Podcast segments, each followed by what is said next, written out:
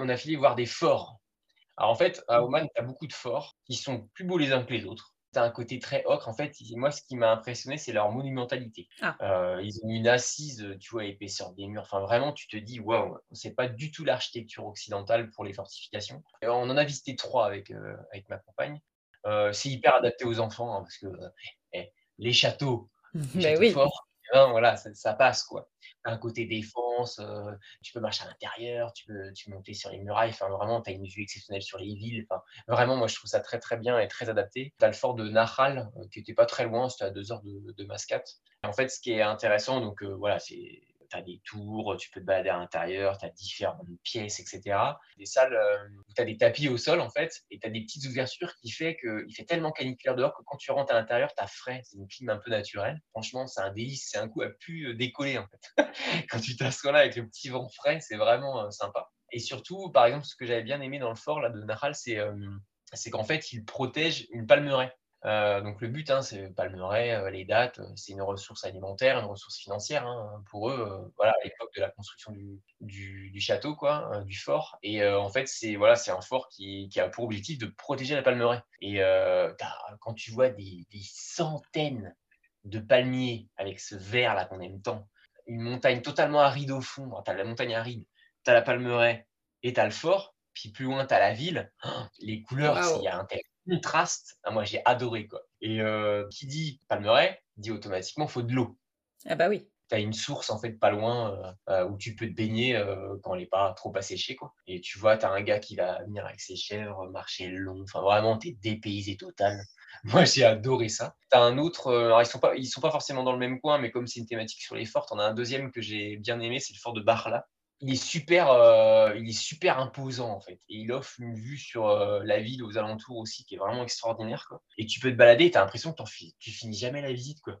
Tellement c'est grand. Ouais, tu as des portes sculptées, tu as tout un système en fait de dispositifs défensifs. Quoi. La cour intérieure, elle est super impressionnante. En fait, voilà, c'est presque une sorte de casse-va. Ça veut dire que les habitants, en cas d'attaque, pouvaient s'y réfugier et y vivre plusieurs jours. Quoi.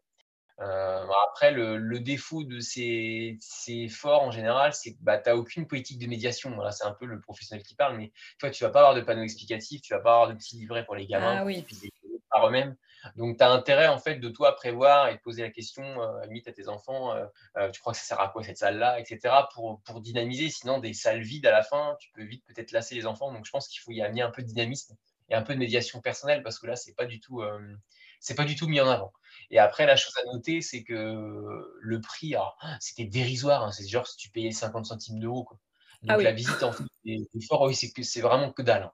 Et c'est euh, pour les parents hyper photogénique. Et surtout quand tu y vas, genre vers 16-17 heures, là, coucher de soleil, là, oh là là, la couleur ocre et tout, qu'est-ce que ça ressort, c'est euh, prodigieux. Quoi. Donc, ouais, les forts, hyper adaptés aux enfants. Et euh, il y en a plein d'autres. hein. Est-ce qu'il y a une tenue particulière à, à adopter quand on visite ces forts En gros, c'est la tenue, c'est pour le pays en entier. Ok. les guides, et c'est vrai, recommandent d'être hyper sobre dans sa manière de s'habiller. Il faut se couvrir qu'on soit homme ou femme. Ça veut dire que pour un homme, avoir une chemise à manches longues, c'est mieux, même si à manches courtes, personne ne va t'embêter. Mais euh, voilà, il n'y a pas euh, la volonté de montrer ta peau, c'est pas dans la culture locale, c'est pas dans la culture musulmane. Donc, euh, moi, je pense qu'un pantalon et une chemise, un pantalon léger, hein, parce qu'un jean bien épais, vous avez, Non. on ne va pas le supporter. Les femmes, vous mettez une petite chemise un peu aérée, un pantalon hyper léger, ça passe très bien. Pour ceux et celles qui se posent la question, le voile n'est absolument pas obligatoire. hein. Le seul pays qui impose le voile même aux touristes, c'est l'Iran. Donc à Oman, ça n'est pas le cas. Mais ouais, il faut se couvrir. Et en plus, ça a aussi l'avantage d'éviter de, de cramer. Parce que le, le soleil, euh, quand même, bien, bien, bien fort. Donc avoir tout un équipement et avoir une peau protégée, c'est pas plus mal. quoi. Ouais. Est-ce que vous avez croisé euh, des familles qui visitaient ces forts en même temps que vous? Ouais, ouais, plein. Euh, c'est hyper familial en fait. hein. Il y, a- il y avait vraiment tout. Il y avait des couples d'anciens, il y avait des couples que- qui avaient une trentaine d'années comme nous, et il y avait des familles avec deux, trois enfants. Et, et les gamins, ça courait, hein, ça courait bien dans le château. Euh, les gardiens disaient rien parce qu'ils adorent les gamins. Et ouais, ouais, c'est hyper adapté aux enfants. Et ils en sortiront avec un grand sourire. Quoi. Visiter un château comme ça, avec des couleurs totalement différentes de ce qu'il y a en Europe, c'est bingo, quoi. c'est obligé. Et vous, vous en avez visité trois. Est-ce que tu penses que, euh, j'allais dire c'est nécessaire, mais c'est pas le mot parce que rien n'est nécessaire ou obligatoire en vacances, mais ces trois-là étaient vraiment différents ou euh, s'il fallait choisir, euh, t'en aurais fait moins ou plus? Tu vois ça comment? Tu as une architecture qui est commune, ils se ressemblent, mais en fait, ils sont tellement grands que tu as quand même une diversité. Donc moi, je pense quand même, euh, j'avais fait le fort de Nisois aussi, parce que bon, Nisois, tu vas pour le, marché aux bêtes, et après, bah, tu vas aussi au fort, c'est logique, hein, dans ta même journée. Après, c'est sûr que quand tu en as visité un, tu n'as plus de surprise globale sur l'organisation intérieure, euh, sur ce que tu vas y trouver. Mais après, ils offrent de telles vues sur le paysage que ça vaut quand même le coup. En plus, comme le prix est dérisoire, si c'est sur ton chemin, euh, vas-y. Ouais, voilà, c'est ça, quoi. Et surtout, euh, chose à pas négliger, euh, quand tu vas dans des salles qui sont fermées, ça te repose un peu du soleil et des fois, tu te dis, waouh, ça fait du bien. C'est pas mal, ouais, effectivement. Ça fait du bien pour les familles, on se pose là. Ça peut être, ça peut être aussi intéressant de, respirer là-dessus. Ouais. Ok. Donc, vous avez fait, alors, j'ai pas les prononciations, Nakal. Ouais, Nakal, Nahal. Nahal, Nisois. Barla et Nisois. Ok. Qui sont euh, pas du tout au même endroit.